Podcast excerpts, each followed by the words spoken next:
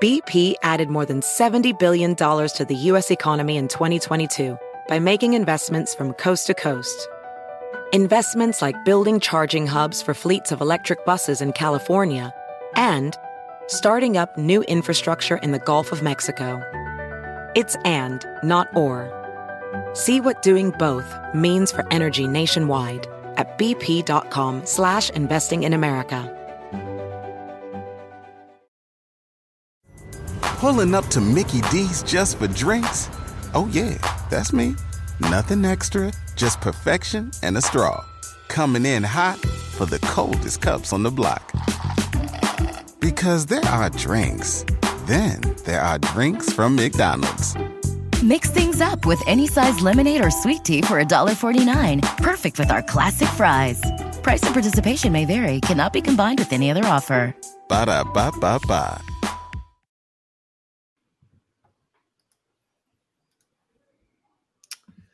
Today, we are just six days away from the first round of the 2023 NFL Draft. Today, we have brought on draft expert Kyle Dvorchak, Dvorchak of RotoWorld to help you uncover value in your dynasty and best ball drafts. This is ADP chasing. Let's go. Pat Fryer Helmo. This is why. This is why I'm hot. Anita Han- Hanjob. Fix your sight. Jamar. Alpha play chase. Are you kidding me? Kadarius Toney? You can't handle the heat. It looks like we're finally Piss Boys. You're right.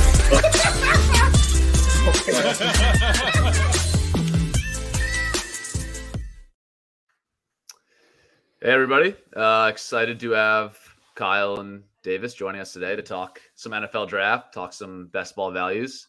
Uh, Kyle, how are you doing? Besides me, just absolutely uh, butchering your your name on the intro. Hope you're doing. Hope you're doing all right today.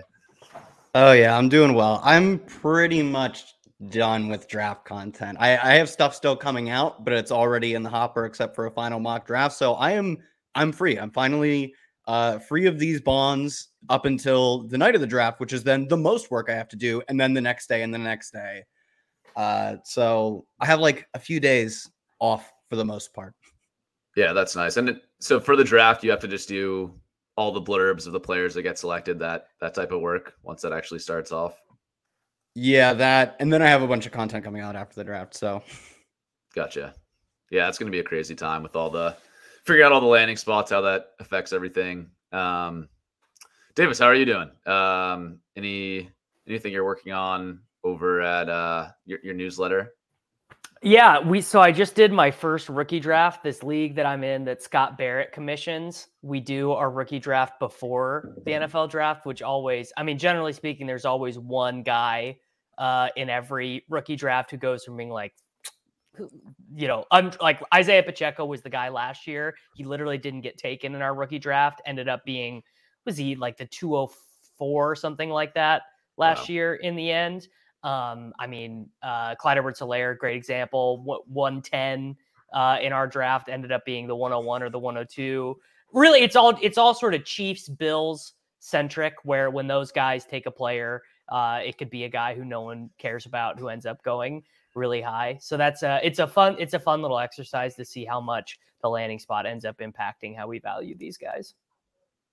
Yeah, that's interesting. I'm thinking this year, like whoever the Dolphins take in the fourth or fifth round at running back is is going to be that guy that just I don't know if it's Eric Gray or some random running back like that. I could see people just pumping that guy up draft boards because I mean they really I mean they did resign Mostert and Wilson, but it's kind of wide open there. They didn't give a ton of money to those guys, so I think we'll definitely have some of those situations this year where some deep rookie running back or wide receiver just These are these are my guesses. My guess is Tyler Scott gets drafted to a good team, like a good passing offense, Bills, Bengals, Chiefs, even even Eagles. The Eagles probably need a third wide receiver. And uh, the same guy I've been saying for the entirety of the existence of ADP chasing, Roschon Johnson gets selected as a top 70 pick to a team that needs a passing down back, and all of a sudden everyone falls all over themselves to draft Roschon Johnson. Yeah, I'm gonna could say it goes the other that. way. I'm gonna say I'm gonna say Roschon goes way lower than fantasy guys think because I I haven't talked. I talked. hate I hate to- this, Kyle. I well, I love him too. I I have talked every like fantasy or just like non like uh, you know Schefter type, right? Non plugged into the NFL, like grinding the mocks type. Everyone who just like cares about fantasy stats or just stats or just NFL from a very outsider's perspective.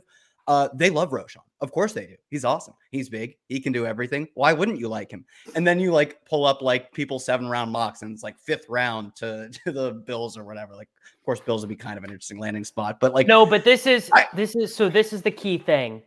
Very key thing you got to remember with seven round drafts is that teams do not have 250 people boards. They have like 120 to 140 guys on their board. And so it, and especially we talked about this on the show last week. A running back pick in the fourth round now is like a running back pick in the second round 10 years ago. You know, it, it generally means you like that guy. At least that's my copium on Roschon Johnson. Yeah. That's, I Yeah, was gonna say, I it kind of sounds like Cope. We're coping. Now that we're, we're getting into the rookie running backs, let's uh let's pull up this chart here. I actually so I was interested. We've been talking about these running backs. I was interested in looking at how their projected draft capital uh, has changed from the start of this process till till now. Now again, we're just like six days before the draft. Um, so I've all this is all the running backs here. This is kind of hard to see. Um, I'll zoom in on sort of a group of running backs eventually, but the first thing I wanted to point out is it's kind of remarkable. Bijan, Gibbs, Charbonnet, and Achane have basically just been flat lines the entire time. Like nobody, like everyone at the start of the process, you know, valued Bijan as sort of a top 15 overall player. And he's kind of just stayed there the entire time. Similar story with Gibbs, Charbonnet, and Achane. I think the interesting group to discuss, and we hit on some of it talking about Roshan, is this sort of running back five to 14 tier. You look at like any fantasy analyst or even NFL draft draft analysts, their their rankings at running back, and there's just no consensus for this group. You know, talking about guys like Tyjae Spears, Roschon Johnson, Yeah. Izzy Abanikanda, Chase Brown, Sean Tucker. You'll see them ranked every which way. Um, so I- thought this was interesting just to pull up and see how some of these guys have trended. I, I think one that jumps out, and maybe we can start the discussion here, is Tyjae Spears actually has sort of trended up um, and now is, according to NFL mock draft dat- database, has sort of separated himself as being the the RB five uh, in this class. So yeah, interested in uh, starting with you, Kyle. What is your take on Tyjae Spears? I think he's been like a little bit under the radar compared to some of these other guys, but um, yeah, if you just look at the mock draft database um, data, he does sort of show up here as being sort of a clear RB five. Oh, you're muted, bro. Man, man's man's is a rookie to the podcasting game. He unplugged. Well, I was drinking. Uh, I was drinking something and didn't want you to hear my slurping. Uh, like, I- get why the NFL views him as like the RB five Rex. The other thing that is probably more useful than running between the tackles. He's going to be a really good third down back. It looks like at least. I mean, that's our best projection for him. But like, as uh, as my fantasy RB five, like.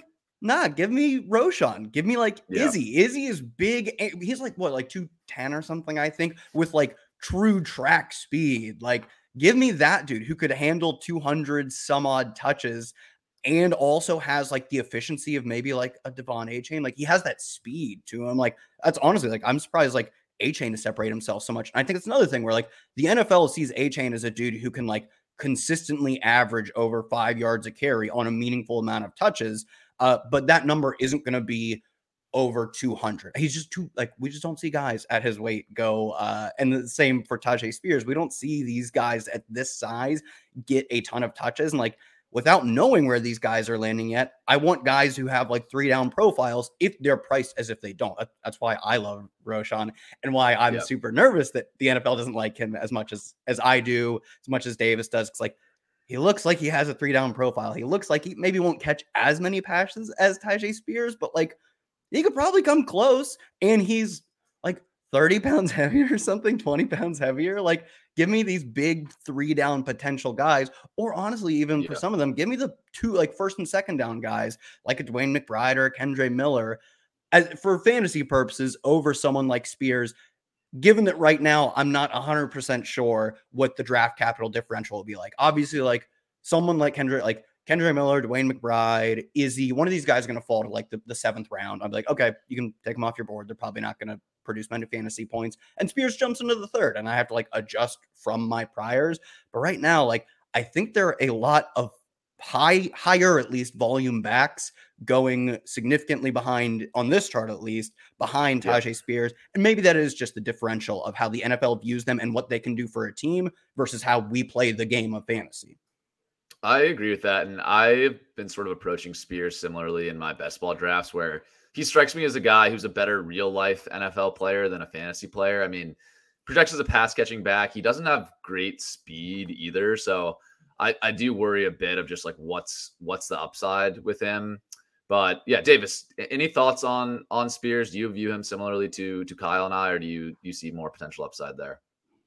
I mean, just in general, I'm probably lower. It, it seems that I'm lower on this running back class than a lot of people on fantasy Twitter. Like, it seems like lots of people are excited. Like, just, and you could just find a guy who's like, find a guy who's into Chase Brown, find a guy who's into DeWayne McBride, mm-hmm. find a guy who's into Tank Bigsby, find a guy who's into Tyjae Spears. And I'm very agnostic when it comes to running backs in general. Like, I just think so much of this shit doesn't matter. Like, I, you know, weight 40 like i used to get so into this and evaluating running back prospects and which one of these guys caught passes and backfield dominator rating and really at the end of the day most of these guys aren't going to get to a second contract in the nfl in fact i'd be surprised if more than 50% of them do and it's really just going to be what is their luck like where they land do they do they get drafted to a place where the starting running back tears his acl in the preseason and then they get to play and they play well as a rookie or do like James Robinson, right? Great example.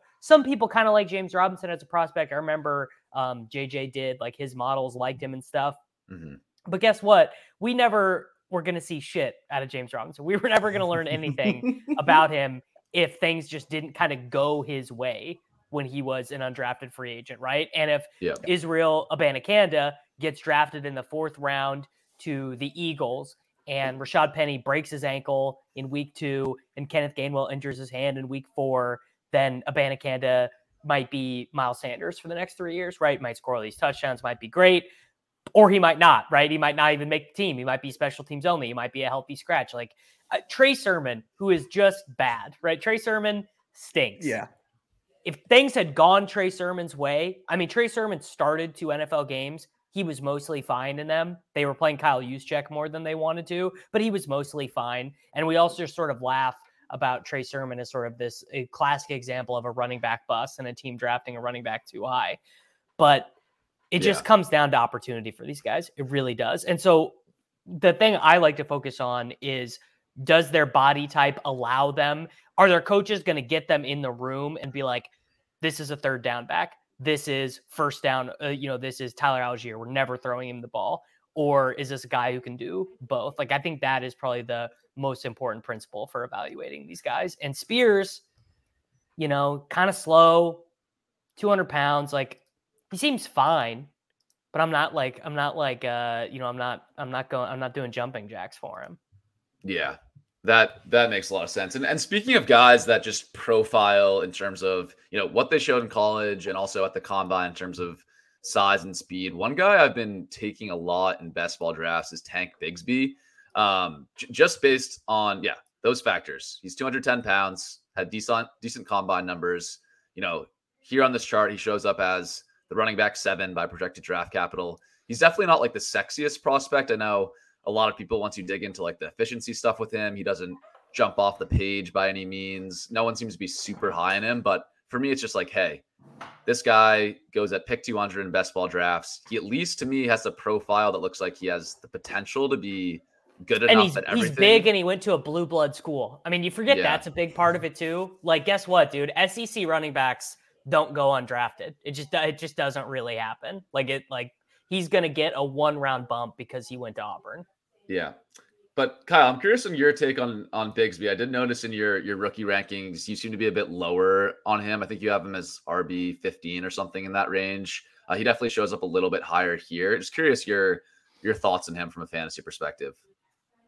Yeah, with a lot of these guys, I'm kind of in the Davis tier of like, I mostly want to know what they're going to, not even how good they're going to be, because like so much of how good they're going to be is like, oh, did you play behind the, the, Eagles line? You look pretty good behind that line. Yeah. Uh, or like, did you get 300? Like, are you James Robinson? And you got 300 touches as a, as a rookie?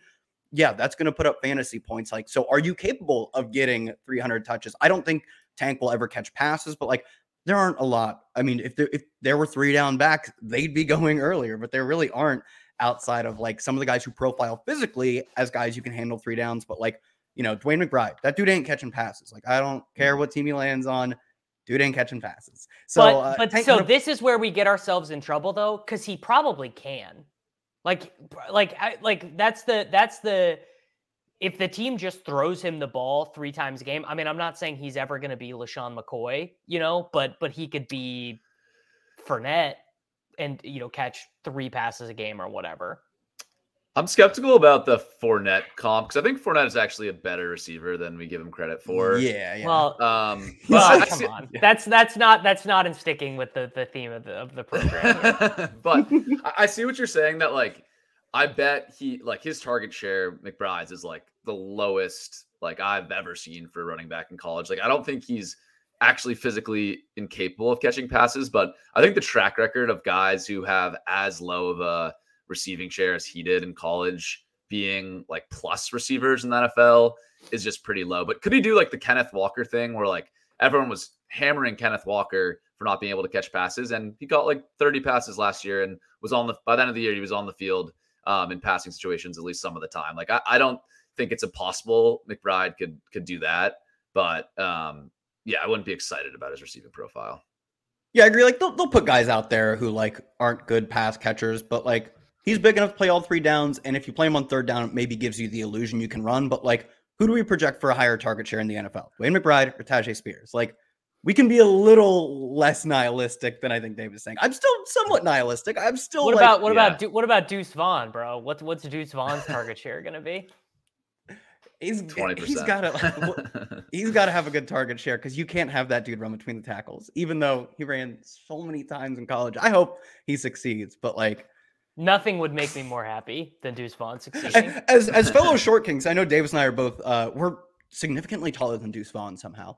Both relatively short guys. Uh we are really pulling for Deuce. here. I I literally am Deuce Vaughn's size because I'm overweight. Like me and Deuce Vaughn are like basically the same size, which is insane to think about someone of my body type, my size.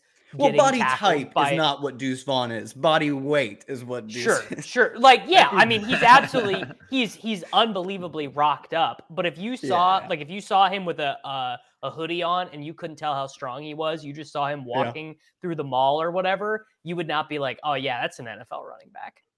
Yeah. No, probably not. Um, so curious. Last question here on the running backs. We talked about you know guys that have different profiles in this class. Spears, more of the pass catcher. McBride, kind of a pure two down grinder. Which of these guys? Like we obviously don't know the draft capital now, but but say pick your perfect landing spot. Say it's the the Bengals in the second round, and and say like each of these guys has a realistic realistic chance of going there, which is not perfectly true.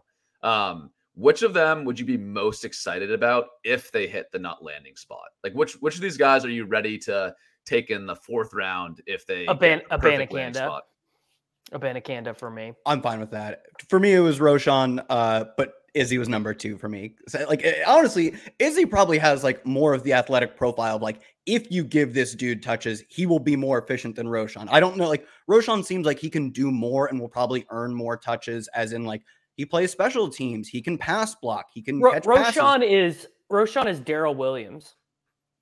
Oh, I like that. I, someone uh, comped him to like Jamaal Williams. Jamaal Williams is a very good pass Sure, blocker. same He's good same right tackles. same same deal.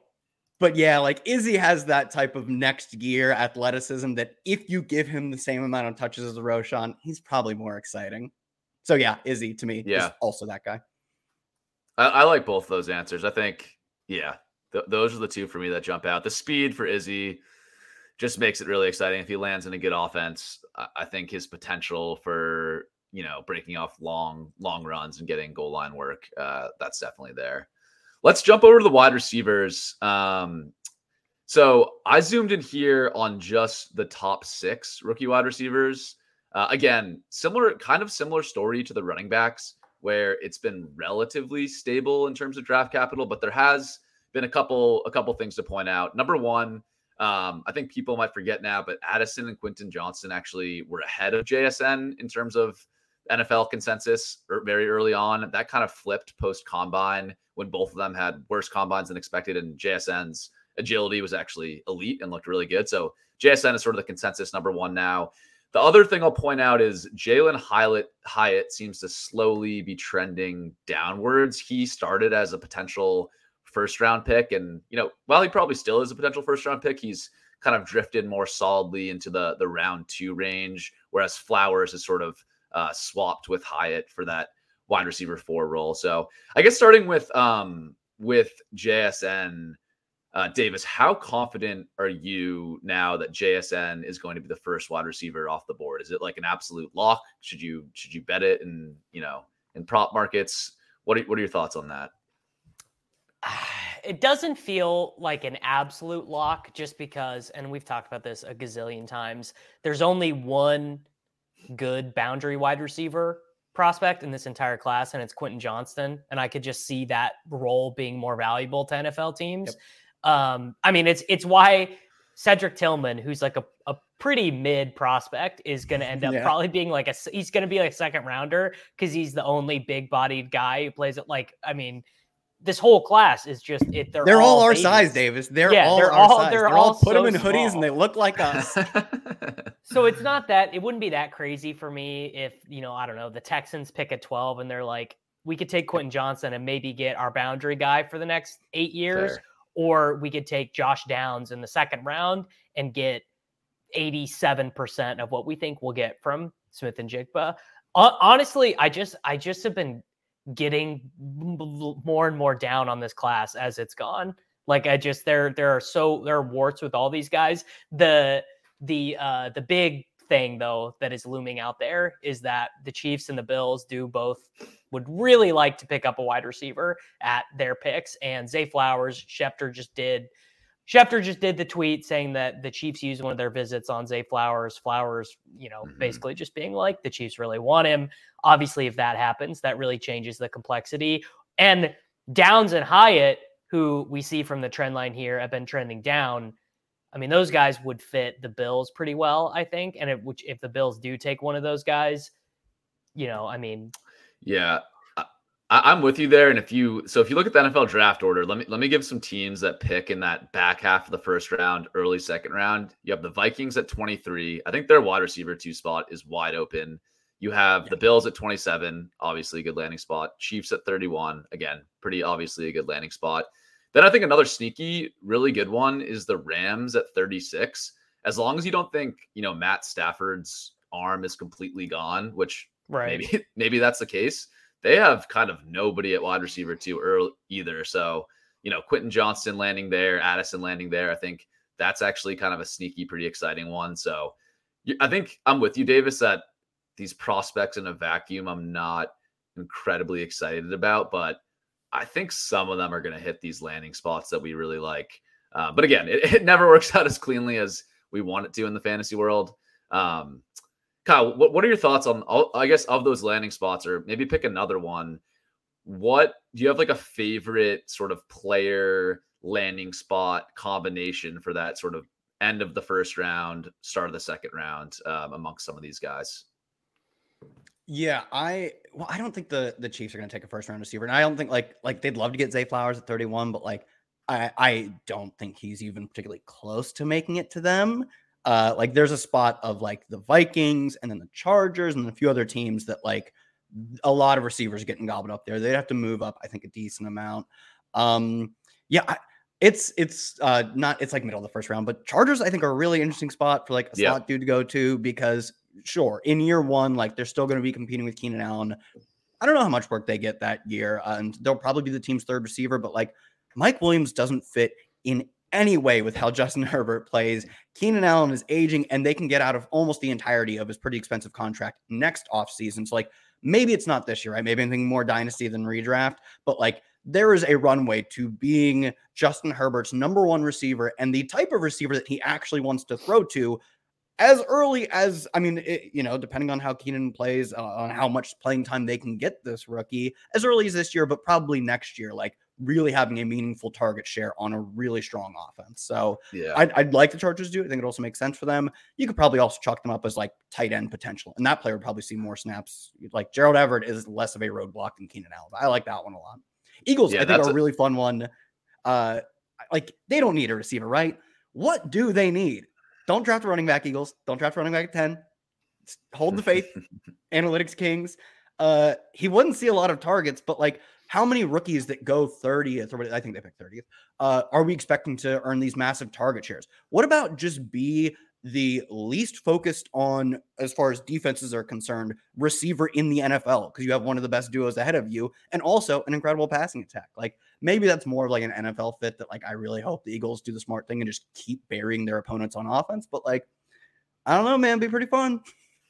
That would be really fun. I mean, that yeah, Dallas Goedert, AJ Brown, DeVonta Smith, and then throw Zay Flowers or whoever you want in there. That starts to get really challenging for defenses to stop. But the Chargers one, I wanted to zoom in on a bit. Like I've seen JSN mocked the Chargers a decent bit in the first round.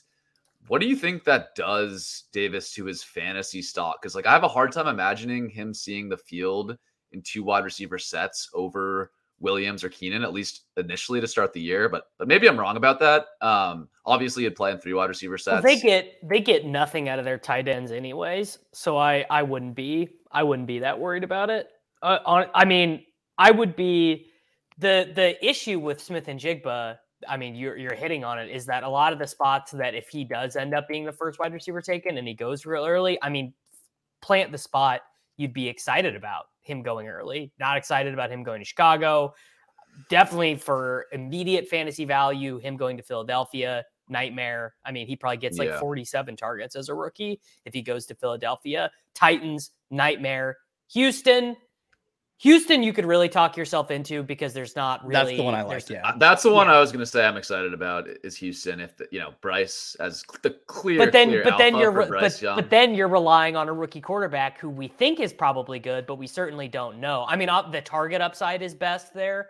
Yeah. Like Yeah. I, I, I I think you could. The the But, yeah, the funniest one would be New England, right? New England taking a wide Oh, receiver in the first round because that would just destine him to be bad. I mean, then we would just have our answer. Well, of, we would is know he's JSN bad, good? yeah. Yeah, we would just know he's bad.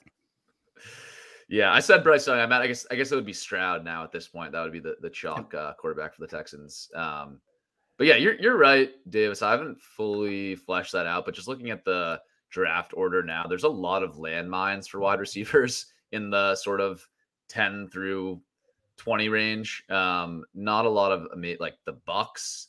I don't think they would draft a wide receiver, but um, the Commanders again, they don't have a great need there. Maybe the Packers you could talk yourself into as you know. I don't think Romeo Doubs was great as a rookie. I think JSN landing there would easily he would easily start in two wide receiver sets over Doubs and maybe Jordan Love has has something that one could be okay. No, I, I, think guess I think Doubs might be good. I think he's okay, but compared to JSN, He's not keeping JSN off the field level of good. He might be fine, sure, but like yeah, if you spend they have a 15th pick, I think. If you spend the 15th pick, JSN's taking the field over him. Little bit of little bit of breaking news: Jameson Williams suspended for six games for violating the Calvin Ridley rule. For uh, Really? No, what? Yeah, That sucks. Viol- Uh, violations, violation. Uh, Jameson Williams, uh, Quintez Cephus, and the commander Shaka Toney are also suspended indefinitely. Williams and Stanley Berryhill are suspended for six games. wait, why just I want to know what the difference is. Yeah, what's yeah, the I want to know why just six. Uh, I Uh, I mean, probably like you know they bet on their own team or something. I would imagine. I would Well, imagine. that's what that's, what uh. Ridley did.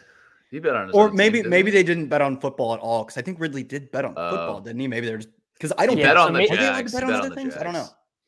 Or no, he didn't bet on the Jags. He bet on the Falcons because that's what team he was on. Um, Yeah. Wow, I just maybe thought I got a great- bet at all. I thought I just got a great value on one of my slow drafts. Had a Jared Goff uh, and Jameson Williams stack at value. That's that's not looking so good anymore. Does that does that make them now? So Jameson Williams doesn't hardly plays at all as a rookie. Suspended now. Behavioral stuff. JSN JSN at five Sus. or four. It actually that I, I'd have to like obviously I'm just reacting to this now, but Oh, it's interesting. That- No, my my immediate gut reaction is that starting your career with a torn ACL and a gambling suspension, I'm gonna guess that decreases your odds of turning into a potential Pro Bowl Yeah. wide receiver. I'm gonna I'm gonna guess that that uh, significantly decreases just if if for nothing else the developmental stuff. You know. Oh, like, yeah. not- yeah.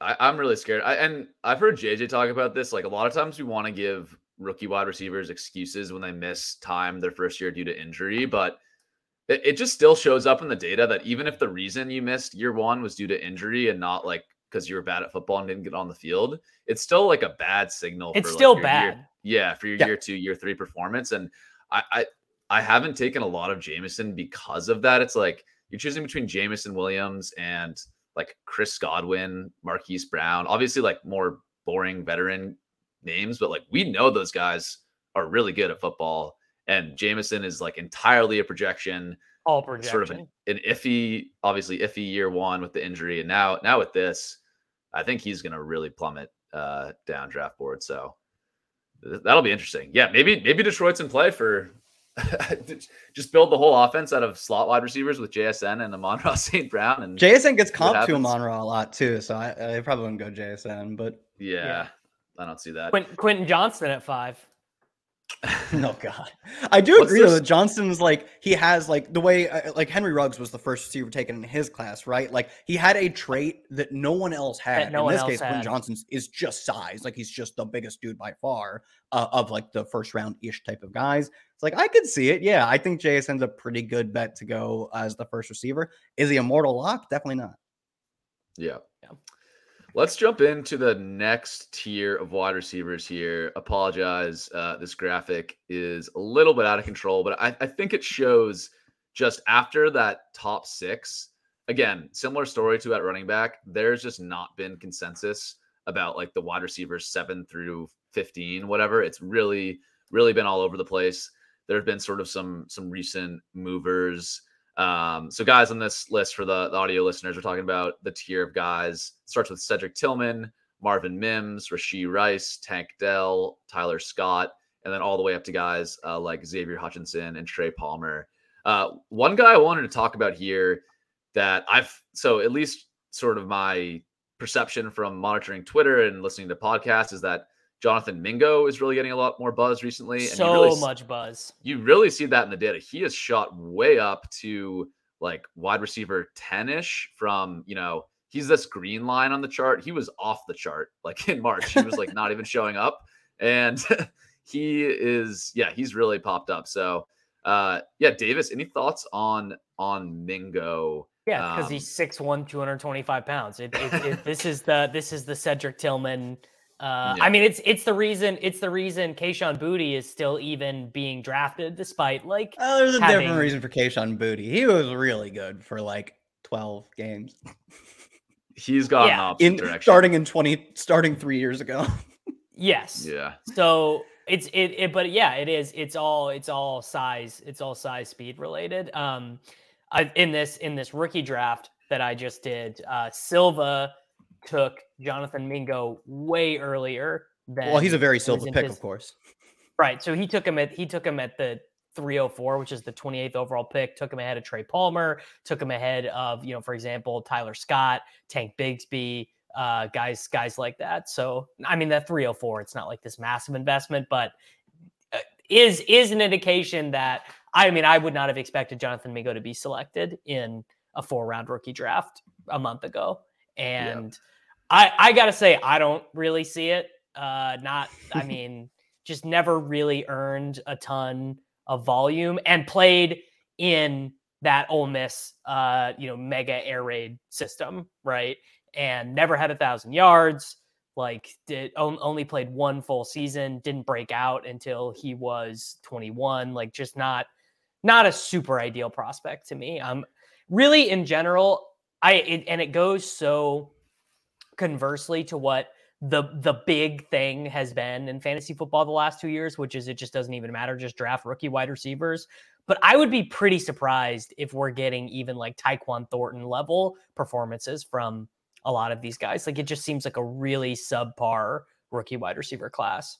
Yeah, it does seem weaker than the past two years. Um, staying on Mingo for a second, I yeah, I, I'm kind of with you, Davis. I'm not overly excited about him. I've heard people comp him to guys like Amon-Ra St. Brown, Juju Smith Schuster, sort of like a bigger guy, but he's actually more successful playing in the slot. Like he could be sort of a power slot guy uh, in the NFL.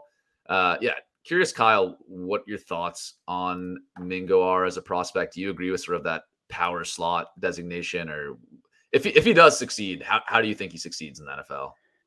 Yeah, I don't know if I like really see that. I like he had a stretch where he played like a bit in the slot and did well, but overall his yards per route run is far better on the outside in college. And I kind of agree, like he's a pretty middling prospect. Even his his final season, uh, he had like was like 200 something yards or like high, I think it was over 200 yards against Vanderbilt, the 130th of 131 teams in EPA per pass allowed, and then topped 100 against an FCS school, Arkansas, Central Arkansas or something like that. Uh, directional Arkansas is what I'll call them. Like a lot of his profile is sitting on two teams that you would expect even a like seventh round pick. Like, yeah, that guy can probably beat up on Central Arkansas or whatever they are, or the worst defense in NCAA football, in FBS football, uh, you know, by EPA per play, second, uh, you know, second worst. Yeah. So like, I don't know. He's fine. I, I do think though, if like a team with an opening gives him like late second, early third draft capital, like we should probably take note of that. Uh, but right now, until I am 100% sure the NFL values him at that, like I would kind of be letting the market, you know, the, the fantasy market take him ahead. I also see we did, we've done a good job at uh, Twitter's done a good job at pumping Marvin Mims stock. Proud of you guys. yeah, Mims He's, I mean, up. he's he's really good. He's, re- he's, really really, good. I would take I would take Mims over Downs and Hyatt. Hot take. I'm fine with that. I have no problem with that. I ranked him ahead of them, so of course I'm fine with that. Yeah. Um, Mims is definitely a guy who's been on the rise. Um, he, he's gotten a little bit pricey in not pricey, but I'll, I'll show this chart quickly uh, for the I like rookies in, in best ball. Like, so I I think he's totally fine. He's still near pick 200. He, he's more or less free. I, again, I have no problem with taking him. Um, it's just interesting because he's definitely like slightly overvalued if you just compare him to other guys that project for similar draft capital, like Tillman, Scott, even Tank Dell, uh, Rashee Rice. So I've been mixing in some of those guys. This is like kind of more of a game theory angle than like a prospect angle, but like a lot of those guys I just mentioned, like straight up don't get drafted. Mims gets drafted every single time, and I'm not sure we should be like that confident um, that he's gonna land, you know, and get good draft capital ahead of those guys. So that that's my minor pushback on Mims. But again, he's still very free. I'm totally fine with the pick. I, I understand the analytical profile for him. That that's really exciting. So I'm certainly mixing him in a little bit. Any other takes on anyone want to make a stand for any of these other rookie wide receivers? Uh, you know, someone we haven't talked about yet that that you feel pretty good about going to the NFL draft. I'll start with you, Kyle. I feel pretty terrible about Kayshon Boutte. I've heard it pronounced multiple ways. Um, but like he's the type of profile, maybe more so in like a dynasty context again, but I'm even fine with it in redraft that like he was uh like I think he had over 20% dominator as a true freshman at LSU and had like a 40% dominator as a sophomore through six games. And then he messes up his ankle and never looks the same, right? Like maybe he just isn't the same, or maybe he just returned too quickly. But like he looked like a future like top 15 pick for uh like an 18 point The the bull case for him would be George Pickens. George Pickens was also the number one overall wide receiver recruit. Got hurt, Yep. never really, never really got it back. And same deal, Pickens. There was character concerns about Pickens. People are saying the same thing about Boutte. Uh, Pickens definitely out earned where you drafted him for the most part last year. this is maybe like me grasping at straws, but the the character concerns for Pickens weren't like he doesn't care about football. Those no, it's that he cares seem- too much. It's that he's a, a wild boy. Yeah, he's like getting in fights on the field. Like he he has that dog in him. The I don't know if the Boutte concerns are like he has that dog in him concerns. They're more like this dude, like he had terrible combine numbers and then just sat on that for his pro day. Like he didn't even like try and you know get his his coaches and teammates to you know boost up his scores a little bit with some you know friendly timing or friendly measurements. Like, uh, man, I, I don't know. I'm like, what? Yeah, what is? I guess Pickens is one, but like I struggle. I feel like we get this in sports all the time. Like the profile of the guy, it's like oh, you know, Avery Bradley was the number one basketball recruit ahead of like John Wall in, in high school. Like he's, you know, he's undervalued in the NFL draft. He was so good in high school or in the NBA draft. Like, I don't know, that, that type of profile we see in all types of sports. And I'm no, dude, like, but it it It- it can give you some big reveals. Stefon Diggs, the best example of this. Stefon Diggs was Stephon- okay, uh, that's a good uh, one. mi- The number one or the number two recruit, and then he he Stefon Diggs broke his leg at Maryland, uh, came back, was was fine. You know, I mean, he's literally recovering from a broken leg and playing football again. Ends up being a fifth round pick, but you know, basically it was just weird circumstances that led to him not fully, uh, all, or not, uh, not Maryland Temple. Temple um, is where Stefon Diggs.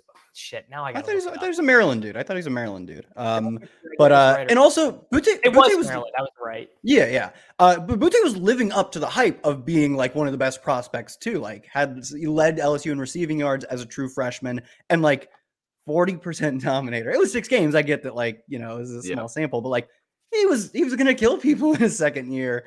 Uh, like he was on, on like truly not just from recruiting, but then for a small sample, but like it held steady that he was on Sure. this just absurd trajectory.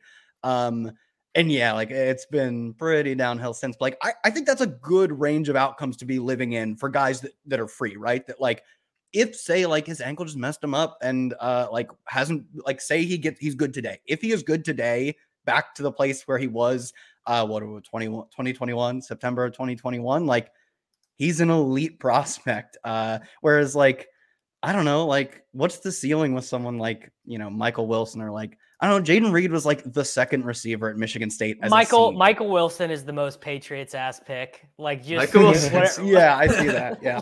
I've been completely ignoring him the whole process because he's literally not even in the underdog player pool. Like you can't draft him. Oh, Uh, but yeah, the Patriots used a, a top 30 visit on him, so he's he's going to the Pats at 15, I think. Oh man. All right, let's let's move on. Uh, I wanted to quickly show the tight ends here. Um, I didn't have yeah, a don't ton. don't don't draft these guys, dude. You're you you want to get rug pulled? Draft draft Darnell Washington, who's going to get like 17 catches in, in a good season as a rookie. he's gonna score like four touchdowns on those though. So this is the point, and I'll channel Crane here because I know he would push back on that point. You think back to the rookie tight ends last year, and, and maybe it was an anomaly, but by the end of the year, there were like six or seven guys that we were ranking in the top 24 at the position were like providing usable weeks, like Trey McBride, Chig Okonkwo, Greg Dulcich, uh, Daniel Bellinger, uh, Jelani Woods. I think I'm even maybe missing a couple, but like I, I don't know. By the end of the year, i- if these guys get taken in the first round, which I feel pretty good that the top three at least are going to either be late round one or early round two picks.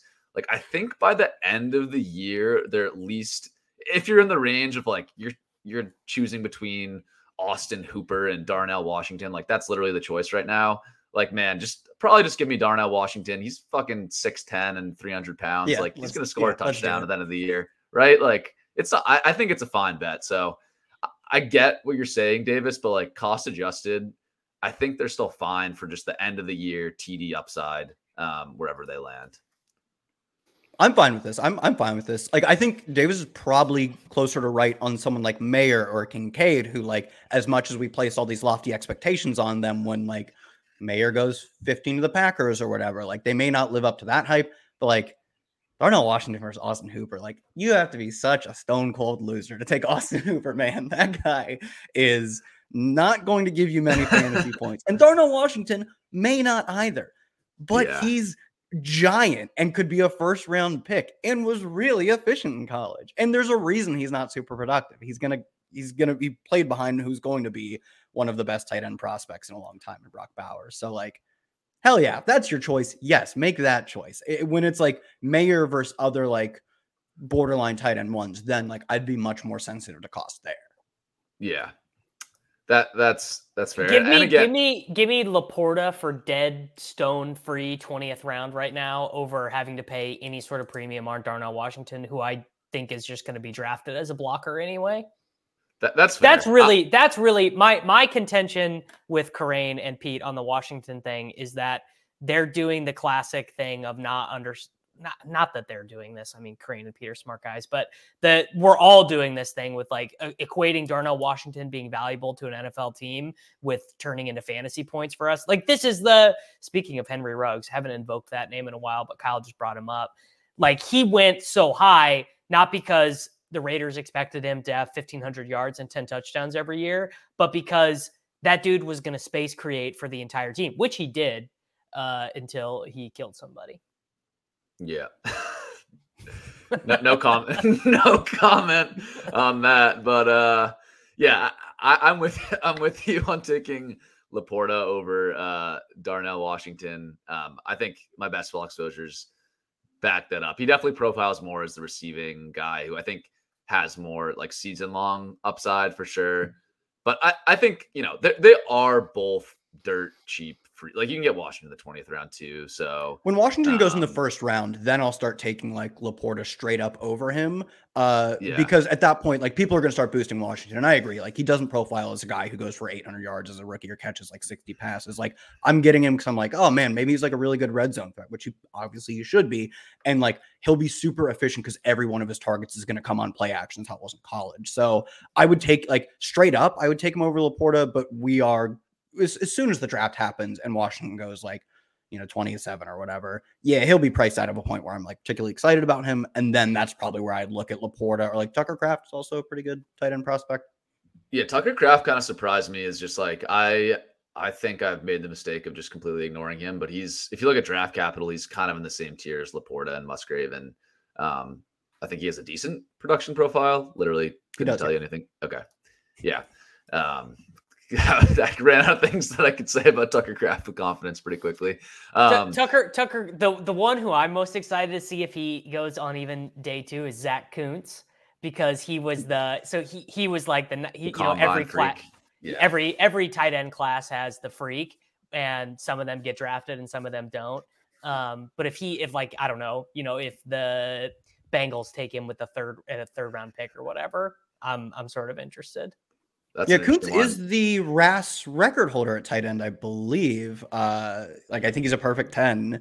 And uh, he was he has a good late breakout production profile. Uh, like one good season at Old Dominion, then he got hurt the next season. But he tran the reason he was a late breakout is because he transferred from Penn State after sitting behind Pat Freiermuth for I think it was two years, maybe it was three. But uh, like that also kind of checks out. Like, sure, I'm not going to penalize you too hard for not surpassing Pat Freiermuth when you're also younger than him, or maybe his same age. So yeah. he, like, when you say I'm in, I'm in on this guy. When you say late breakout, isn't isn't he like 26 or something crazy old? I don't know if he's that old, but it was like a. I, I think he spent three years. I think he like redshirted, then two years behind Freiermuth, then two years at Old Dominion. So he would be like an older guy. He's going to be Um, 24 when the NFL starts. So I was exa- I added plus two to exaggerate, but It's not great though. It's not great. Yeah, he is. I mean, Google picture. I'm not going to show it on the stream, but Google pictures this guy. He he is he's yoked up. Um, I- I'd feel I'd feel fine if he lands on the Bengals in the third round. I'll probably get excited about him. Um, yeah, another point I wanted to make, like related to the Bengals, and again, like as fantasy analysts, we always dream up these landing spots, and it's going to be way grosser than we expect it to be. But there are a lot of like amazing tight end landing spots, and I define that as like wide open depth charts and projectable top 10 offenses. And I think there's actually five of them that I would argue are in play. It's the Bengals, like Irv Smith got no money, like he could Yeah. quickly be set aside. Dallas has basically nobody. Detroit, I mean, who do they have? Shane Zylstra and Brock Wright. Miami got absolutely nobody, just Durham Smythe as like a pure blocking tight end. Darnell, then- Darnell Washington at five to the Lions. Who says no? Dude. Hell and then, yes. yeah, the Chargers too. Like Everett is still there, but he's very No, no, we got to stop. We got to stop with Chargers to the tight ends. The Chargers, uh, like Antonio Gates left like a Native American burial ground curse over the tight end position for the Chargers. I mean, they've had every young, interesting, you know, Ladarius Green, Donald Parham. They they they've done Jared Cook. They've they've done everything, and they we just we got to stop with the Chargers tight ends. If you That's like a guy, don't let him go there. Wish your mortal enemies to go to the Chargers. Yeah. Yeah. And then there's also spots like Green Bay, Las Vegas, Washington, a little bit grosser, obviously grosser quarterback play, but still wide open depth chart. So my only point is like there's a quantity of these like amazing landing spots. And I think some of these guys are gonna hit them. Like you, you could obviously get rugged, and Darnell Washington goes to the Patriots uh, and plays in like goal line packages only. Or Yeah, he's their he's their fullback. Bill Bill draft Darnell Washington to be their fullback. I I got a I got a, a, a, a mind a mind teaser for you guys. The Chiefs draft one of these guys in the second round. What does the market do? I think they They- lose it. I think they're so excited about this guy. I, I think that's what I think too. I think they just they they totally they they jazz that guy way up. Like Dar, like mm-hmm. Dalton Kincaid ends up being a chief, and he and despite the fact that he'd probably be their third tight end behind Noah Gray, I think he ends up being like the tight end 18 or something. I mean, Yeah, I agree. The market basically already has done well, not not to an extreme extent, but they kind of have already done this with Isaiah Likely, where he's like clearly the backup tight end, and like people That's are a drafting example, him yeah. ahead of like starters. Not Uh, even not even really the backup tight end too, because they use Oliver to block more than they even. Yeah, play he's the Likely, backup which- pass catching tight end only. Yeah. Yeah, Yeah. Well, Oliver's gone now, but still, like I don't know. I, it's- it's a- I, it's I a- would bet. I don't even know. This is a good game. Can we name the primary blocking tight end for the Ravens? Does I Kyle? You should know. Kyle, you should know this for sure. Well, it was Nick Boyle, but he Right. messed he shredded his knee and he's changing a long snapper. So if that answer technically doesn't count, then I'm wrong. What? Actually, I, I might be. I might have just bullished myself on Isaiah. Likely Charlie because Charlie Oh, He's a receiving. Clark. He's he's a receiving tight end. He he Oh. led his college team in receiving two years in a row. So he is he is like. What if what if Charlie Kolar is the leverage you need to win Best Ball Mania four? You take him instead of Isaiah Likely to get mega unique. I just don't get why we're taking clear backup. Like the ball, the Ravens, Yeah, I think yeah. are the only team where we're like, you gotta draft the backup tight end for some reason. It's like Greg Roman's Well, the thing is, they don't there pass a lot, so there's not a lot of no, volume. I, I, I actually, I'm gonna, I'm gonna defend, I'm gonna defend the market here. I actually get it uh, because their wide receivers are such ass, and they run some of the most 12 personnel in the league, anyways. And you get like you have massive contingent value were Andrews to get injured, and But does Do isn't you like, though? I don't think you isn't Noah do. Gray like way better contingent value than Isaiah I don't think, Likely? and I No, don't think any of this is true. I don't think like like oh Noah Gray just becomes Travis like Travis Kelce is really good, uh, not because he's in a good role. It's because he earns that good role. like I don't like- Likely's targets per route run last year was really good, like really good. yeah, yeah, Alright, when we- you we- play like twelve snaps a game and they're all passing routes, it's probably easier to. I earn mean, he targets. got he got 60 targets on 414 snaps. That it's pretty it's pretty like it is enough for me to take note. We've actually we've lost all the the listeners because we're debating uh, Noah, Noah Gray likely in April. So there's no longer anybody listening to the podcast. Um, but let's let's move on. Um, these charts here, I- I think we've we've hammered the rookies enough. Um, let's let's get on. I'm almost shocked by that rookie running back chart. How much closer we are tying ourselves to NF, NFL ADP is what I'll call it than at receiver, especially on the tail end of receiver, where it's like, Yeah. ah, just take the guys you like. Like take these guys. Or no one's going to draft them in the NFL, but take them anyways. Whereas running back, and this might be correct. I just think it's interesting that at running back, we're like we're actually in lockstep mostly with the NFL. I think these charts are just fascinating. Like when I started this in February, we did not have like I, I'm not actually like calculating an R squared and correlation, but like we did not have nearly this like tight line. Like it's basically just a straight line through the running Yeah. backs now. And the guys that are off the line, you kind of understand why. Like De'Von Achane, probably a better real life uh, running back than fantasy running back, especially in half PPR. So like I get why he shows up as undervalued. And like Abanikanda is a guy where like you can dream and see the upside. So I get why he looks like relatively overvalued here. But like it's kind of impressive that the underdog market is this in line with the projected draft capital. Um, maybe people are looking at my chart uh, more than expected. I, I don't know what's going on, but um, it is pretty tightly tightly bound to it now. Anyways, let's talk risers and fallers. We did not have a huge week of news in the NFL, so not a ton to talk Get, get your Richie James while you can now. I, I did want to start on the Chiefs wide receivers because, okay, we see both Richie James and Justin Ross show up here as the biggest risers, and I think you know the, the market is just desperate to figure out For anything, we get we get a highlight draft- video. We we get a highlight video of Justin Ross, and then Pat mentions him in a like in passing on a Zoom call, and all of a sudden we're all the way back in on Justin Ross. Yeah, the, the thing is, to pour a little bit of cold water on the Richie James, Justin Ross is I'm pretty Please sure do. Please do. the you know Justin Watson got more money than Richie James. Richie James is also pretty strictly a slot guy. They have Toney, they have Sky Moore. Like if you're trying to bank the guy who's just going to be on the field for the Chiefs for like 70% of routes and running like deep routes, like just draft just draft Justin Watson instead. Like come on, what are we doing with Richie James? Like unless you think that Toney and Sky are both just so dust. Like I don't really get Richie James' path to like meaningful snaps. And yeah, again, his contract is like essentially nothing. 500k guaranteed. He could be essentially a camp body.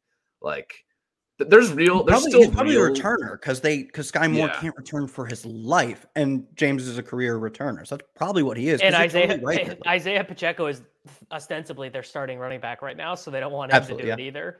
Yep. Although, Yeah. did you guys see? Did you guys see the Brett Veach quote yesterday? On what is uh, they Did not. said they said they said he said McKinnon likes to take his time before making decisions, so we'll probably call him next week after the draft. Is was it was almost verbatim what he said. So I had not heard that yet. You know, they had there not been any reporting on Yep. McKinnon maybe coming back, and that is. Uh, I mean, McKinnon coming back would be like wherever Pacheco's going right now. It's like ten spots at running back too high if McKinnon's on the team. Yeah. Um sorry, I'm distracted. I have I have literally 60 slow drafts going on right now, and the clocks are one hour, so I was making some picks. Um Doesn't really make that much sense, by the way, for you underdog to do it that way. Like, what does it matter? Like, like why does it need to? Why does it need to go down to an hour? Like, the season doesn't start for like nine months. Like, who cares if you have a little bit of information that, uh, you know, Smith it like yeah. Smith-Njigba Well- is going in the first round or whatever. I don't know. I, I kind of get it. Like it'd be a little unfair if but the thing is I think all these drafts are at least gonna be like in the 10th round when the draft happens. So like yeah, you're not getting that much value by knowing the landing spots, but I, I kind of see why they do it. It's like a little unfair if you could like stack up the rookies and no one else really had a chance to, but it's marginal. Um the other guy I wanted to talk about besides the Chiefs wide receivers was Mattison. For, for me, he just struck me as a guy who was sort of undervalued the whole time with the contract he got, plus the chances that uh, Dalvin Cook's just not on the team. Uh, Kyle, uh, we, we've talked about Mattison and the Cook situation a lot. Curious your your take on it. Like, what do you think is happening if you were to guess now with the Vikings running back room? And at this cost, do you think Mattison is is still a good value? Yeah, like this is eh, this is like roughly where we were taking him in previous years, right? Like uh you know 125 or so, 10th round, like maybe slightly higher, not higher enough to account for the fact that in previous years there was never any chance that Dalvin Cook wouldn't be on the team, whereas there is at least a significantly higher. I don't think it's a great chance because I'm not really sure why they wouldn't have done it yet, right?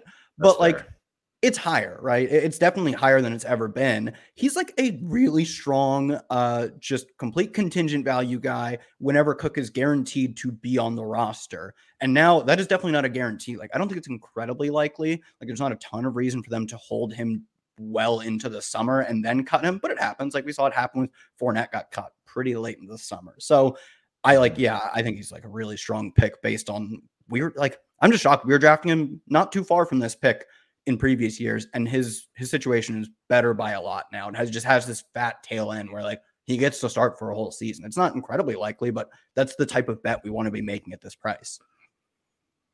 Totally and with you. uh, Kwesi Kwesi said something along the lines of like, you know, we're you know we're we're taking it day by day. We're monitoring the contract situation. Like it it was not like oh yeah, Dalvin's our guy. We're paying him whatever his contract number is. Like I, Mhm. it sound and so it it sounds like maybe in a way what Hayden was telling us about uh Dalvin like refusing to take his physical or whatever to lock in this contract it might actually cost him money because they might the Vikings might be willing to eat a little bit of money this year to save money on the next couple of years of his contract and just cut him outright.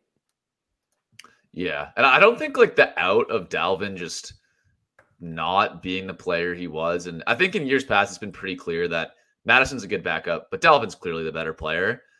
I'm not sure after what we saw last year, it's not more of like a 60 40 split this year, anyways. Like I think that out is still there, even if Cook is, is on the team. So yeah, for me, Mattison, like maybe it's a bit of a hot take, but I think he should be going like 30 picks higher than he is right now. Like I, I would take him over like Rachaad White, Tyler Allgeier, like some of these guys that yes, they're the team's running back one right now, but they're on like terrible teams and they could Tyler instantly- Algier is like the worst pick on the board, I think, right now. He's like the Yeah. running. I'm- He's like I'm the running this, back. yeah. He's like the running Yeah. back 26 or something. And like Caleb Huntley was just as good as him. Cordarrelle Patterson is still on the roster, and they're taking Bijan anyway. So Yeah, they've got the, the shortest odd, or at their spot, they have the best odds. Still like plus 200 something, but they're like, they're where Yeah. Bijan Watch starts considerably. And he's getting like eight touches on the season if Bijan's ahead of him. Yeah, I agree. I Allgeier that that tier of running backs, the like not high draft capital guys that we're not sure that good, that are on bad teams that could get nuked by a running back selection in the first round. It's like, why are we taking Rachaad White and Tyler Allgeier and like, sure, post draft if they're still in the same situation and they're still at that price, I'll take a little bit of them, but I don't think they're gonna rise like a crazy amount in value. I think people are just like kind of blind to their to their downside risk, and I don't think they have that much upside either. So I I am pretty out on that tier of running back. Another uh, in terms of newsworthy things to discuss here, Van Jefferson is kind of the only one that jumps out. He is up nine spots, uh, four percent change in ADP off the Allen Robinson news. Uh, Kyle, I, I think on this podcast we've touted Rams stacks a decent bit just because Kupp's there obviously, but then after that everyone's completely free and I don't know the Rams like I don't think they're going to be awful. Like I- I- if you buy in on Stafford being healthy, he says he's healthy. Like he had a great year two years ago, obviously when they won the Super Bowl. Like to me, the Rams just stand out as as too cheap. Are you like in on Van Jefferson or, or maybe some of these other secondary? say Rams say pass the right rushers? secondary wide receiver, Kyle.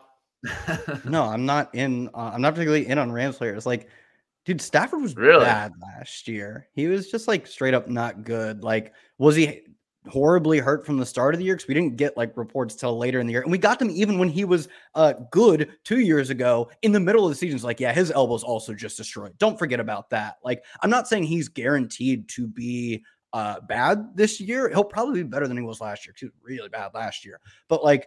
I don't think we're going to reach anything close to the highs of two years ago. And also, their secondary receivers are just bad. Like, oh, I could get a, a middling team with a bad receiver. Oh, that sounds awesome. Like, it'd be different if I had some sort of like, some sort of trutherism to Van Jefferson. But like, I don't think he's that good. So, like, I'm not that excited about getting Yeah. him. And it- I it's shocking yeah. me that the Allen Robinson news, dude, like, oh, Al, if, if you thought Allen Robinson was going to hold Van Jefferson back, Van Jefferson sucks if that's the case. Like, this should not have moved the needle. If Allen Robinson was keeping Van Jefferson from getting playing time, he's terrible. I don't think that was the case, but it's shocking to me that this moves the needle in any way.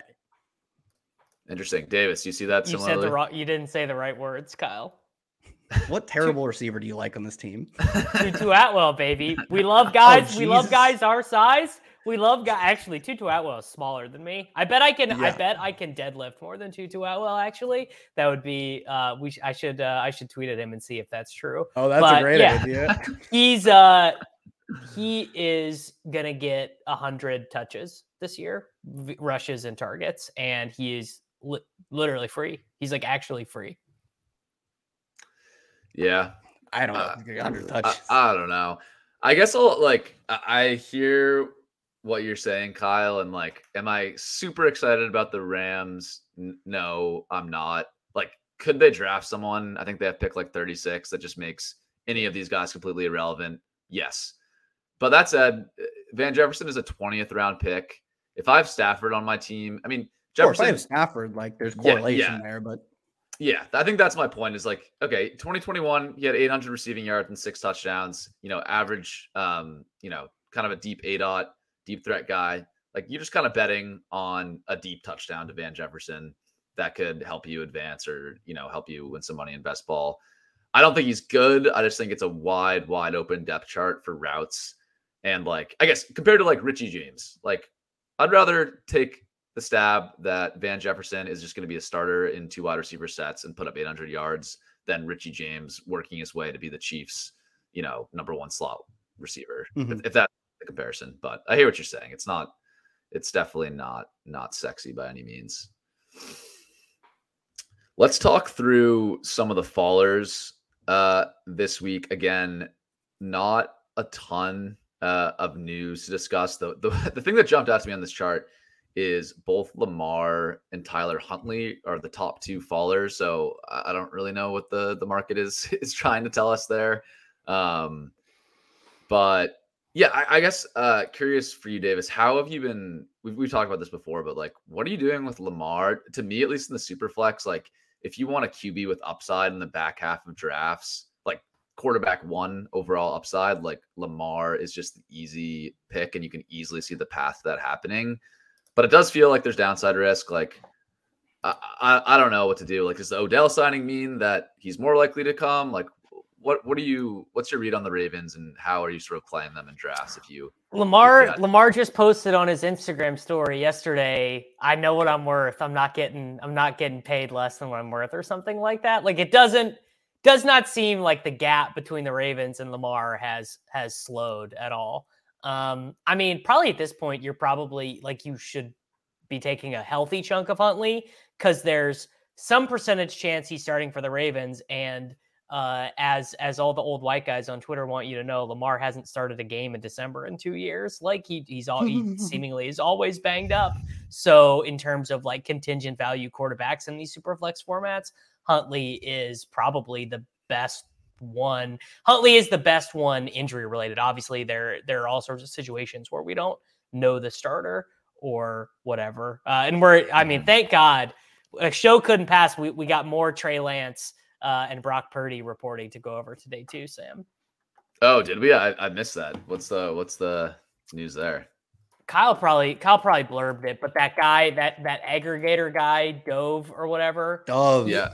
Yeah, who who I I only know him as the guy who spent all of last season or, or, or two seasons ago trying to be known as the guy who was like short on Patrick Mahomes. So his opinions his opinions aren't very good. But it was basically basically the the reporting was Brock Purdy is the guy. Like everyone inside of the 49ers oh, okay. organization thinks uh and and that the team has been taking calls on Trey Lance. You know that they've been they've been answering calls. So more more reporting that it is Purdy and probably even Darnold uh, at this point before Trey Lance. What are the Lance? Kyle, curious if you thought about this at all. What are the Lance like trade spots? Like I've heard the Titans and Texans is really the two that are mentioned. Like you have you have any lean there of if he is traded, how does that how does that work? Where does he go? Um, I mean, the Texans does like make some sense now because they are so out on this quarterback class apparently now that they're not getting Bryce Young. Uh, so I mean that like makes sense. Also, the Texans exported a ton of the 49ers staff. Uh, so they have some familiarity with him, though according to the 49ers, having familiarity with him uh, would tell you that he's not good. So that like I mean, that makes sense. Like logically, I, I, it'd be a fine landing spot. He's got a pretty good shot starting a bunch of games there because, like, it's just Davis Mills, so that's at least good competition to have. Uh, you know, if you want to start games, I, I think it makes sense. I don't think it'll happen for the Ravens to do it. Uh, if they can't get Lamar worked out, like move on from Lamar and replace him with what like his haters say he is. So like that would make sense. Uh, I, I think a lot of the spots that make sense are also just like really gruesome spots. Like the Bucs could probably take a shot on Trey Lance. Like they're playing for 2024 uh, anyways, right? So why not take a shot on a dude who, if Lance is uh like if he's bad, which is probably the case, right? Like it doesn't look great for him. If he's bad, that helps you get to the number one pick next year. And if he's good, you've got a cheap, good young quarterback on your roster. So them or like the Commanders or the Falcons, but none of those spots are great. And all those spots, maybe you don't really count the Bucs, uh, have like backup slash starter slash bridge guys who could easily hold Lance, Lance out from starting, like specifically Brissett, less so Heinicke and less so Baker. But like those guys will probably take yeah. starts away when Lance throws three picks in a game or whatever. But like those are the spots that are most likely in my mind. Every team that isn't taking a rookie this year and doesn't have an answer should be being like, "Look, dude, we'll give you a third. We'll we'll give you yeah, we'll give should. you a third. We'll get and we'll give you how about this? Give you a third and a conditional second if Trey Lance, I don't know, you know, starts 60% of our games or something like like mm-hmm. actually like a decent deal. Like the the Titans not doing this is insane. Like it's it's actually because we still don't know. We anyone who claims to know anything about Trey Lance, myself included, there just there is like no data on this guy. There there was the the stat making the rounds the other day that high school, college, NFL, Trey Lance is under 900 pass attempts, high school included, under Mm-hmm. 900 pass attempts, and like it was like it was like uh Tom Brady threw more passes as a 45 year old than Trey Lance has the last five years. Like it's it's insane how little actual football he's played. Yeah, it's crazy. And as a comp to the team just sort of abandoning the first round pick after a year or two and trading them, Josh Rosen is the one that comes to mind. And the Cardinals got a second and a fifth for Josh Rosen. But we actually had data on Josh Rosen. Like at least he started a, basically a full NFL season and was just terrible. And he still got a second round pick. So like I imagine Lance his price has to be a second plus a little bit more, but I could be wrong on that. The NFL could just be out on Yeah. Lance. Like maybe there's things we don't know about Lance. Um, you know, that the NFL teams would know that that make them down on him. But yeah, I think the the second probably gets it done for Lance. And yeah, I don't know why the Bucs, if I'm one of those teams, the Bucs commanders, and I get locked out of the quarterbacks in this draft, like I'd trade a set like it seems worth the risk at at that price. Obviously, a second round pick is valuable, but um given Lance's tools, I would at least take a look and if you burn a second round pick, at least you at least you tried to solve your quarterback situation and didn't just have, you know, Kyle Trask and Baker Mayfield on your And team. he, he's got the distribution you want. Like, he's probably bad. Like, the 49ers seeing him for two years and saying, we don't want him despite what we paid is like a healthy amount of information that says he's not good. And he's been bad for like uh, 200 dropbacks in college or in the NFL or whatever. But his upside is still like, it's basically unchanged from what we saw coming out of college, which is like an elite upside. I think there's all there's less middle ground with him than like any of these like than there is with like Kyle Trask or like Davis Mills. Like you want a dude who either bombs you out to get Caleb Williams or is like super good, or at least has a chance to be super good. So like he's also got the distribution of a guy you want. Whereas like Rosen probably didn't even have that. Rosen was probably like he's either bad or decent, which is like the worst of both worlds. yeah. Yeah. Yeah, I agree. Um, I wonder if is Josh Rosen still kicking around the, the NFL? I wonder wonder where He was with days. the 49ers somewhat recently, but Okay. I don't know if he is anymore.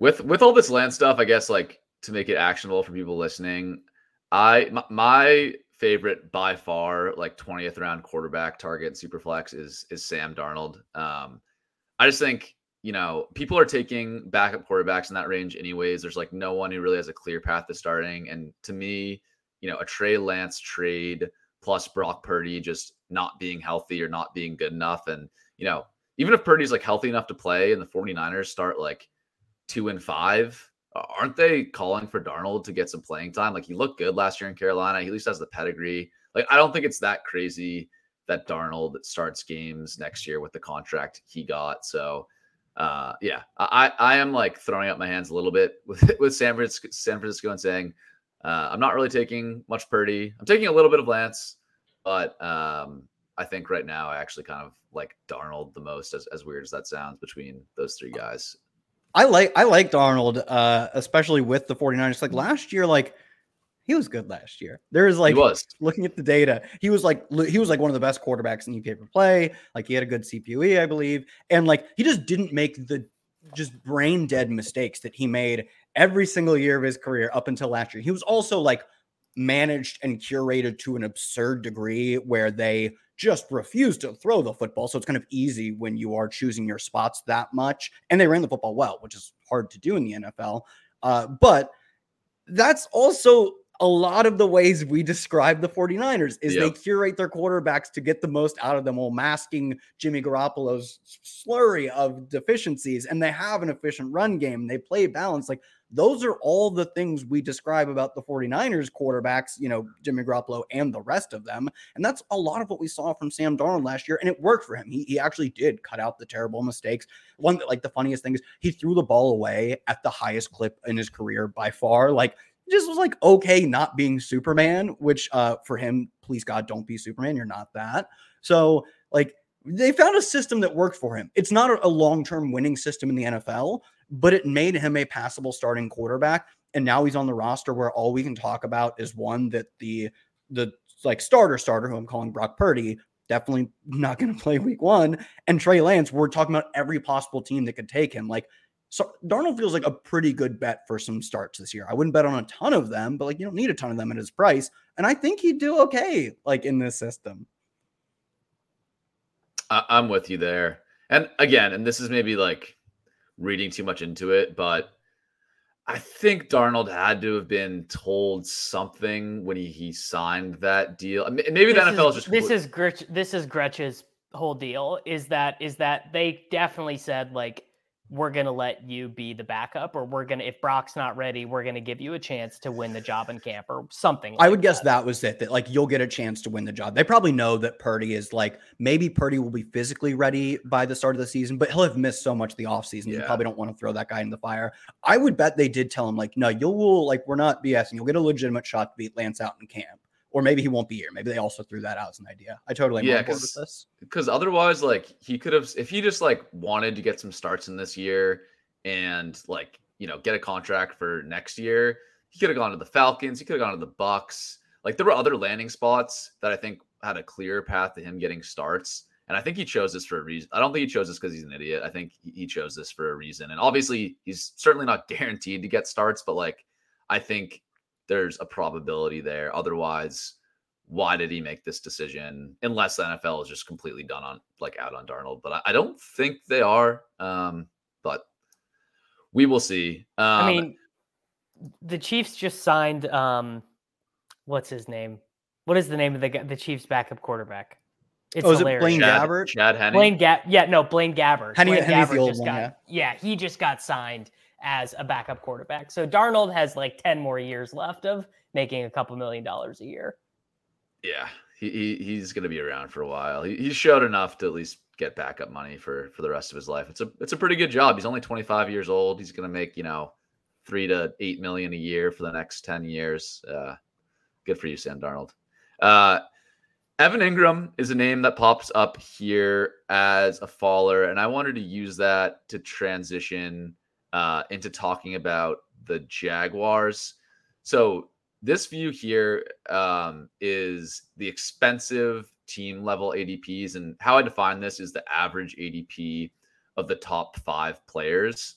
Um, and the Jags uh, show up here as the fourth most expensive team behind only the Eagles, the Vikings, which is a little bit surprising, uh, the 49ers. That makes more sense with all the skill position players they have. But the Jags are fourth. And yeah, I, I haven't gotten to projections and like looking at all of that yet. But like with the Jags, it just strikes me as a team where it's going to be hard to get the math to work on each individual player. Like they have Ridley, they have Engram, they have Christian Kirk, they got ETN, they got Zay Jones. Like they have all these guys that, you know, I think command a role in the offense and command targets. And I've just been like struggling to find the angle of how I want to play this team because I, I kind of want to bet on Trevor Lawrence, like amazing year two jump, up, you know, considered sort of a generational prospect. He has even some rushing upside to score some points that way. So I want to bet on Lawrence, but like each time I'm clicking one of these wide receivers, I'm just like, how how does this work? So maybe I'm overthinking it, but Kyle, do you have thoughts on the Jags? Like, do you agree they should be like, you know, the fourth most expensive team in fantasy? How how are you thinking about them going into this next season? I'm I'm probably fine with that because like you look at the other teams, like who do we expect to score more points? Like the Jags, the Vikings. Like honestly, give me the Jags. Like far Yeah. better quarterback, uh, like far deeper team receiver, even though they obviously don't have the wide receiver one. Like I, I I'd be fine uh, betting on them. I'd be fine betting on them over San Francisco, who like especially when you think about the pass catchers, like how do we uh, you know how do we make the math work to get like all of these guys? Like last year the math didn't work in that like Debo couldn't keep running for these long touchdowns and couldn't be so so efficient in like every efficiency metric uh and they had the rotating cast of quarterback but like a lot of these teams it's kind of hard to make the math work for uh, a Yeah. lot of the teams that are expensive and then some of the teams that are cheap you're like well technically some of these guys I don't like are, are they come in as values for me but like as far as teams I'm willing to bet on to uh, sort of live up to what is essentially being kind of overpriced like the Jaguars having elite quarterback play, like a deep cast of receivers, and I think a really smart coaching staff, like I'm fine betting on them to be that. Maybe I don't like super stack them because at some point probably someone does have to miss out, but like yeah, I'm fine with that. I could see them also like passing a ton. Lawrence takes another step because we already saw him do it once. And like you said, he was just like a, one of the best quarterback prospects in a long time. Like it would not be surprising to see him like reach the like Joe Burrow levels of like, oh, everyone on this offense can hit. And maybe they don't hit like every week, but you get super big spike weeks, and that makes up for the lulls and the lack of this, you know, these are a little overpriced. But if it happens in booms, like that's what we want in basketball. So I'm actually fine with them being a team that people are like willing to pay up for. That that makes sense to me. A team like Minnesota, that one makes less sense to me. Yeah, I'm with you there. And the better the better gamble team is the, is the Dolphins. I mean, that is just that is if Tua if Tua doesn't have a traumatic brain injury and forced to retire in the middle of the season, the the Waddle Reek ceiling games combined with getting your 25 or whatever from two of the weeks that they really blow up. I mean, it's really it's really a good situation, I think. Yeah, the Miami one is interesting because if you now we're flipping to the double stacks value because the offense is so concentrated, they're actually the mm-hmm. second most expensive double stack. But then because the pieces after that are so cheap, you can actually kind of do like if you want to just pick one of the wide receivers, uh, Waddle or Tyreek, grab Tua, and then say, hey, they're going to score points. Let me take Jeff Wilson and let me take whatever tight end they draft. I, I guess we don't know that now, so it's hard to do um, then I think it like starts to be a pretty interesting team that you can grab a lot of their points um, with just taking you know four players at not a huge cost. Um, but I, I want to get back like to the Jags for a second. Like I'm a little confused why, and again, this is maybe like nitpicking, but like why as a fantasy market are we taking Justin Herbert over Trevor Lawrence? Like Lawrence was better than Herbert last year in terms of because fantasy big points. because big big NFL media wants you to think that Justin Herbert is the greatest thing since sliced bread. I mean, Justin Herbert, uh, career losing record. No one, no one wants to admit that there's a chance Justin Herbert might be mid. No one, no one wants to admit it, but there, there are signs that he could could be mid. Yeah, I, I, I don't know if I'm like that down on Herbert as, as you yeah, are, but I'm just like But like Lawrence, I'm, I'm, it's, Lawrence it's, was a better. A bit, it's a bit. Yeah, yeah. I I do think there's like a a tiny bit of truth to it though. That like the Lawrence first half better... of it, I felt good about. Lawrence was Lawrence was better, but that's not like an indictment of Herbert. Lawrence, I think Lawrence is underrated. It's not that Herbert maybe Herbert's a little sure, overrated. Sure. The first but... half of the bit is where the truth really comes from. Yeah, but yeah, Lawrence was better than him last year. Just talking fantasy points. I I'm not sure about advanced metrics. I think even in I think he's better Lawrence. in EPA too, and maybe yeah. CPOE. Yeah, but anyways, you know, I think Lawrence is more upside as a rusher. The Jags added Calvin Ridley, who we're taking, you know, as a top 24 wide receiver, and the Chargers have added nobody. Sure, maybe they had someone in the draft, but like right now, I'm just like, what is the point of taking Justin Herbert over Trevor Lawrence? Like, I don't, I don't really get it. Obviously, he flashed well, that one, ceiling in year two, but like, I think Lawrence is just on an upward trajectory, and Herbert, I'm not so sure. I think one thing you could argue is that if they stop doing three A dot targets to Austin Ekeler as their primary mode of moving the ball, unreal how dumb that was. Oh my they could God. they could be they could be a lot better sure. on offense if they stop doing that. New offensive I mean, Herbert was yeah. near dead last in A dot. Like that is not how you score fantasy points. Uh, eh, like I think some of that is him. Like Mike Williams doesn't create separation, but like even like you know, ESPN chart him as like one of the best like catchers. Like he catches balls that most receivers don't catch. And like Herbert's like, nah, I'm not gonna throw to that dude. And like I, I get that. Like 50-50 balls like are not a winning strategy, but dude, neither is negative one A dot targets to, to Austin Ekeler. And so some of that is probably on him and his style. It's more like the style we saw him play in college. Some of that is probably also the offensive design, which will, should not carry over this year because they've become more now. So I think like that would be the bull case on yeah. Justin Herbert is that like the offensive design uh, and losing Keenan Allen for a bunch of last season also hurt. Offensive de- design was bad. His number one receiver for most of the year was not a player he stylistically fits with. And maybe they add a receiver or just get Keenan Allen back for the whole year that helps improve that. But like you have to work your way, you have to spin your tail to get him back to the point where he's as efficient as Trevor Lawrence. Whereas Trevor Lawrence, like you almost have to spin a tail where he doesn't do as well as last year because he's getting Calvin Ridley. Yeah. That that's my thought, but I think that is a fair point. Like you shouldn't ignore the fact that it's new offensive coordinator. Their wide receivers last year. I don't think Keenan Allen and Mike Williams played together in, in many games at all last year. They were sort of rotating, being being banged up. So yeah, there, there's certainly there's certainly upside. And it and it turns out Josh Palmer is not in fact him. He's, no. he's just a guy. He's just a guy. He's just Josh Palmer. Yeah. Also, they did technically lose Jalen Guyton at some point. I think he tore his ACL like week five or something. I want to say he actually. I think Jalen Guyton was in the XFL. Uh, the, this most did I make this up? Did one? I make this up? I think you. I think you made it up because I was grinding all these. I did. Leagues, You're right. So. I did. I did. I would have believed it if, if Kyle wasn't here. I would have I would have let that one. One one of the right one me. of the Chargers one of the Chargers depth guys who'd been there forever was was in the XFL. Okay. I'm gonna I'm gonna I'm gonna go figure this out. I got to do it. I'm gonna figure it out before you do. All right. while, while Davis is looking into that, um, Kyle, do you have like maybe pick a team again? We're looking at the double stacks here, so sort of average uh, ADP value of a quarterback and the top two pass catchers on a team. Do you have like sort of a grosser like back half team that you want to advocate for? Maybe a team that you've been stacking up in best ball so far that, that you feel pretty good about their their cost? Um, let me see here. I think.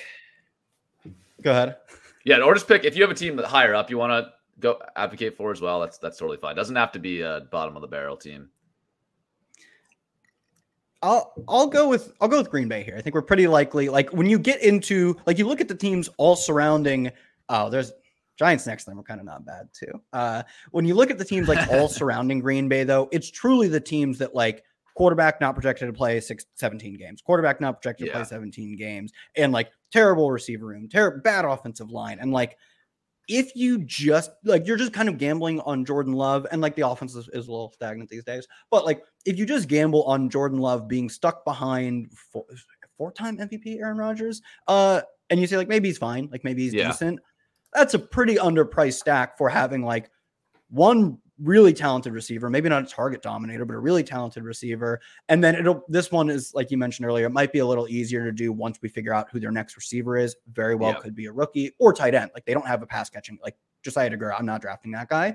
Maybe they draft tight end, but like they don't quite fit the bill of like Tampa Bay, Indy, Tennessee, Houston. We either do not know who their starter is, uh, or it is is multiple guys. It's not one guy. So yeah, that makes sense. And you mentioned um, I, am kind of in on that. I'm a little skeptical of like Love, but it totally makes sense. Like cost adjusted, that's it's a pretty cheap bet, and I feel really good about Love starting down the stretch. So that's a good one.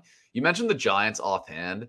That's been a weird one for me because like individually, I don't love Daniel Jones' value. I don't love Darren Waller's value. But do you but love Daniel Jones with 900 slot wide receivers? Uh, that's what I love.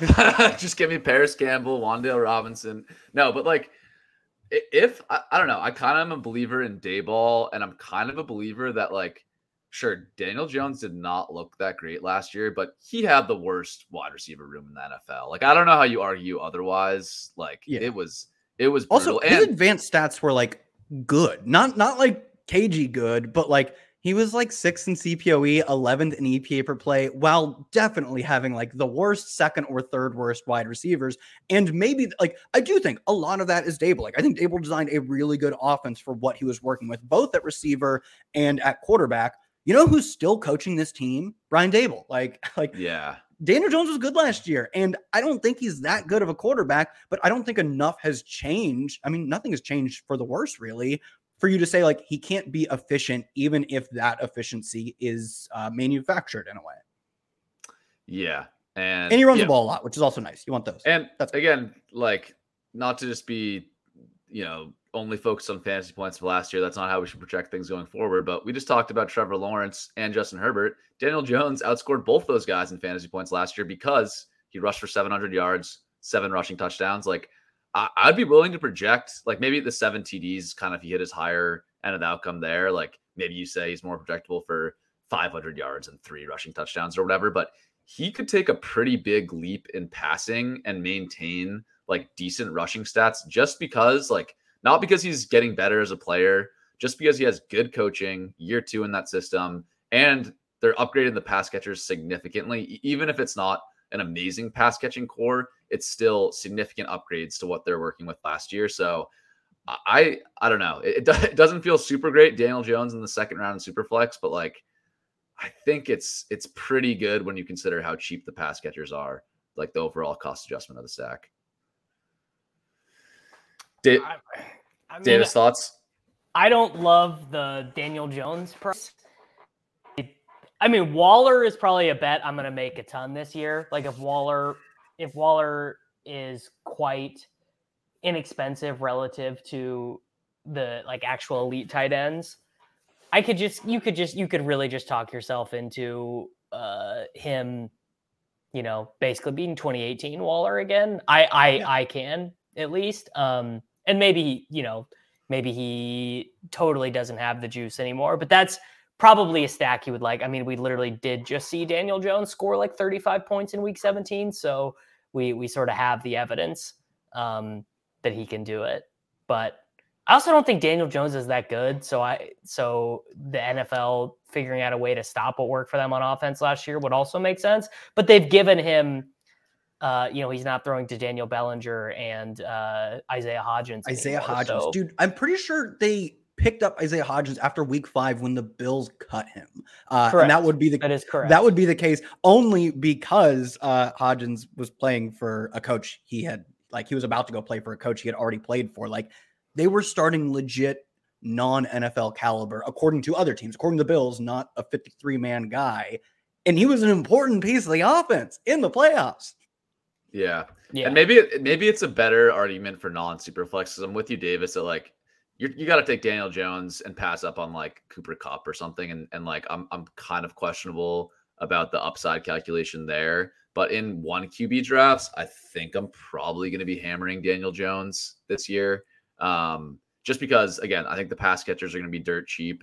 The thing is, like if you if you hit on a late like a late stack in the leverage weeks, it just means that you know you have all of your uncorrelated running backs and wide receivers early and you just need like a couple of those to go off, and then you hit on like your 10th round quarterback and your whatever Darren Waller is going to be ninth round tight end, and then a 15th round pat like wide receiver, like that gives you a lot of upside just with how cheap they're going to be. So um, we'll see how Daniel Jones price actually lands uh, this offseason and see what they add in terms of wide receivers. But I think it's going to be something I like this year, uh, just from like sort of a cost play. Any other team? Anybody want to uh, talk about any other teams here on this list? Uh, any other stacks? It's just that, that truly hilarious to me to see the Patriots last on this. I know. I, mean, I was just, by it's. That. I'm really, I'm really loving it. It is. It's been a, it's been a tough year for the, uh, the Belichick defender. Like the funniest thing, I think we talked about it two weeks ago that they were literally having Matt Patricia like be the the architect for their buildings. Like he was Rudman. Rudman told me that, and I I thought he was lying, and he wasn't. They were so cheap they didn't want to hire a separate uh, offensive coordinator and like uh, architect for their building they were designing. So they're just like, yeah, Matt Patricia, just design a, a shitty offense and and build one of our buildings for us. Uh, we'll save some money. It's just absurd. Um, yeah. I, think again, the, the, Jets are another one that stand out to me is maybe a little undervalued for the the secondary pieces, just relative to like their odds to win the Super Bowl. But we've touched on them, so I don't think a ton, a ton else to go through here. Um, awesome. Let's get into uh, as we do every week.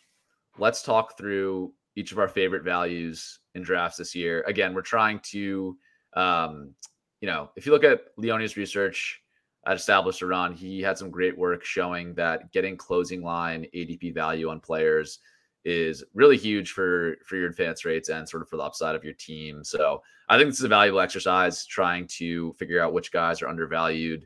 Again, obviously pre-draft, it's a bit of a lottery with the landing spot stuff.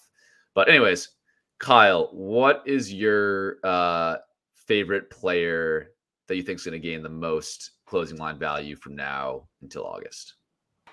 Tony Pollard. I think he'll almost certainly make it to the draft unscathed. I don't think Bijan even makes it to them. Like I do think they'd be a risk take Bijan if he made it there.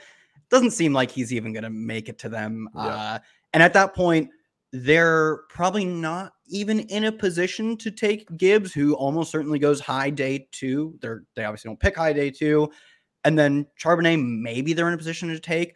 And I'd be a little concerned if they got him.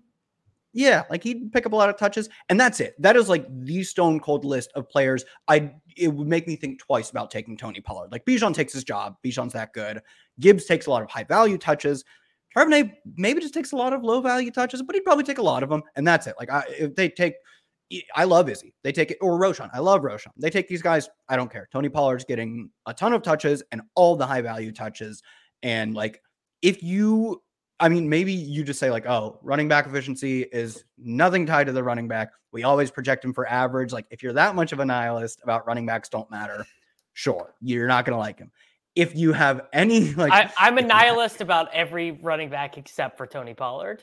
I I am too. Like I, I do think running backs don't matter that much, but like Tony Pollard's good. Go, like Tony Pollard's Yeah. good. Screw you. He's going to be efficient. Maybe he's not as efficient, like breaking his long runs as he as he was last year. But I would comfortably. I mean, if I'm doing projections, I'm making him the most efficient running back. Even if I'm not making him as efficient as he was last year or his peak year. I'm making him one of the best running backs at all things too. So I think it's pretty likely he escapes the draft without competition that worries me.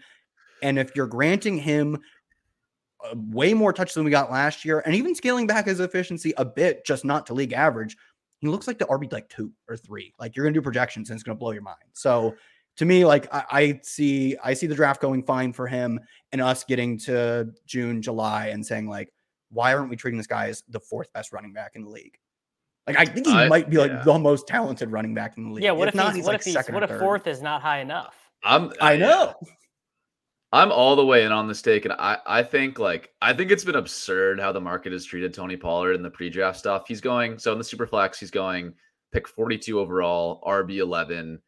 Like man, you, you want a pick that has the upside to be the RB one. Like One his over, he has RB one overall upside by like a mile. There aren't a ton of guys who I think can compete with like Yes. CMC or like the peak of Saquon. He is one of them, and you don't have to squint to see it at all. It's unreal. And you don't even like, okay, I'm sorry, but if you're taking DeVonta Smith and Tee Higgins, who are going right around Tony Pollard in drafts, unless you have their quarterbacks, like you're you're playing scared. If you're taking even, I think honestly, if you're taking CeeDee Lamb uh, ahead of Tony Pollard, I think you're playing scared. Like, what is CeeDee Lamb's upside to be the wide receiver one overall? Like better than Tyreek Hill, Ja'Marr Chase, Justin Jefferson. Like, I straight up don't see that happening. I think he's an awesome player, like very safe top 12 wide receiver wide receiver one overall being the best player in fantasy. I do not see that with CeeDee Lamb. I see that with Tony Pollard, and I, I think he's like 15 picks underpriced, which is crazy, like to say at pick 42, but like he is he is crazy underpriced in my mind. And, and maybe I'm underrating like the broken leg stuff, but like people say that, you know, the injury is not a huge concern. People usually come back from um those those breaks and be fine. So yeah, I couldn't agree more with you, Kyle. I, I don't. I've never understood the Tony Pollard stuff. Maybe it is just like the Bijan fears that that people have in their back of their head, but I, I'm kind of writing that off as like quite unlikely. So, um, I'm all the way in there. Davis, who's your Yeah, who's your guy? I, I have one I haven't uh, I had not thought of this yet, but I think Jahan Dotson is going to end up being a riser. I think he's going to get that year two buzz, and now people are with all this. I mean, the the draft coverage has been so weird the last week or so. It's like we've gotten Houston actually has Levis as number two on their board, and actually no one likes C.J. Stroud, and actually like you know just it's all everywhere. But it, the the one thing that seemed interesting to me is the Commanders throwing their hat in the ring to having uh, a, a chance at one of these guys, and the market will just get jazzed up uh, if Anthony Richardson or CJ Stroud or whatever is the quarterback for the Commanders. And uh, I'm also notedly not a Terry McLaurin guy, so I, I like uh, I like Jahan Dotson. I like that. I like that one. Um, and I've seen some work. I'm not gonna be able to like quote the the stats now, but if you look at the back half of his rookie year compared to the the front half, he did show a lot of promise in terms of earning more targets. Um, he, he kind of survived the first half of last year, just like making crazy touchdown catches, um, but actually like wasn't drawing a high rate of targets. The second half of the year, uh, once they sort of phased Curtis Samuel out a little bit more, he looked he looked pretty promising. So um, yeah, I'm with you on that one. I'll go with for for mine. Um, there's a couple wide receivers I want to mention here. I think I'll go with Marquise Brown uh, as my favorite pick. He's going at around pick 95 right now. And with him, I think there's a, there's a couple things. Number one, I think the DeAndre Hopkins move does happen, and even though that should be baked into uh, Brown's price, I don't think it really is right now. The fact that he's going to be the wide receiver one on that offense. So once Hopkins leaves, I imagine he jumps up a bit in price. Num- number two, I yeah, he he I think he's a pretty solid wide receiver. Like I don't think he has upside to be, you know, top 12 fantasy wide receiver, top six. I'm I'm not saying that, but once you survive the first half of the year with Colt McCoy or whoever is going to be at quarterback, you're likely to get Kyler back. You're no longer going to have the Cliff Kingsbury offense. You know, who who knows with this offensive coaching staff it's going to be if it's going to be any good. But I think there's at least upside that it's better than the scheme that Kingsbury drew up. Um, and I think Brown is going to be the clear alpha target earner on that offense. You know, you have Rondale Moore, Trey McBride, Zach Ertz, Greg Dortch there. Like none of those other guys really stand out as awesome talents. Um, they're more sort of middling uh, tertiary pieces. So I like Marquise Brown a lot as just a professional wide receiver. You can get him really late in drafts now as sort of your wide receiver four, wide receiver five. And I think down the stretch with Kyler back at quarterback, he has a lot of upside in those those last couple weeks. Yeah, I'm with that. I mean, he just is really good, right? sometimes, sometimes, and sometimes the market just sort of forgets things like that. So I'm, I'm with you. Yeah, it's a Tyler like, Lockett thing where like, oh, this dude produces a bunch. He's only ever been good in his career, but like, you probably can't say he's ever going to get like 1600 yards. You can't spin that narrative, and you're like, I'm just going to forget about him. Everyone's like, ah, I'm just going to forget about him, and he's probably just going to keep producing. And like you said, like if we're specifically looking for a closing line value, he's going to go up when Hopkins is traded. There's just no way he doesn't go up. Like that's just how the market works. Yeah, the market is funny. Like they, the market always double counts things. Like even though like something like that should obviously be baked into his price, like people want to see the news and be like, oh, he should be going higher. So there, there's always this like double counting effect that I think is interesting. Whether that matters, like whether you should be trying to get guys that are going to get that double counting effect, I'm not so sure. I'll have to think through that more, but he at least I think will definitely get it. And if so, if you want him on your teams, I think drafting him now is is sort of the sharp way to play it. Awesome. Um, excited for the NFL draft next week to actually see where some of these guys land. Uh, Kyle, you talked a bit about it at the beginning. Um, I think, or no, maybe that was when we were offline. But yeah, what can we expect um, next week for you with uh, NFL NFL draft content coming out at uh, Rotoworld? I have all of my pre-draft dynasty rankings up. I have team needs for every every team. Uh, next week will be my final mock, and then I'll probably rerun my stuff for all of my dynasty rankings just after the draft. Like that'll probably come out in the week after. Awesome, great stuff. Can't wait. Can't wait to read all your blurbs on draft night. Davis, what do you have? Uh, anything going on next week um, for the draft? Uh, you want to plug? Yeah, I'm gonna hop on ship chasing. I'll probably do one more pre-draft show. I have a newsletter coming out later today. All the good stuff. Actually, by the time people are listening to this, because we're pre-recording, it'll already be out. So uh, look out, look out for that. Awesome. Um, and yeah, trying to think of things. I think I'll also be on the draft show for ship chasing next Thursday uh, for some period of time. So definitely come hang out um, and watch that. Um, and otherwise, yeah, excited next week to see where these guys land, and and there'll be a crazy ADP movement to talk through um, next week. So, anyways, uh, for me, for Davis, for Kyle, um, this was a great show, and we will see all of you guys. BP added more than seventy billion dollars to the U.S. economy in 2022 by making investments from coast to coast investments like building charging hubs for fleets of electric buses in California, and starting up new infrastructure in the Gulf of Mexico. It's and, not or. See what doing both means for energy nationwide at bp.com slash investing in America. Pulling up to Mickey D's just for drinks? Oh yeah, that's me. Nothing extra, just perfection and a straw. Coming in hot for the coldest cups on the block. Because there are drinks. Then there are drinks from McDonald's. Mix things up with any size lemonade or sweet tea for $1.49. Perfect with our classic fries. Price and participation may vary, cannot be combined with any other offer. Ba da ba ba ba.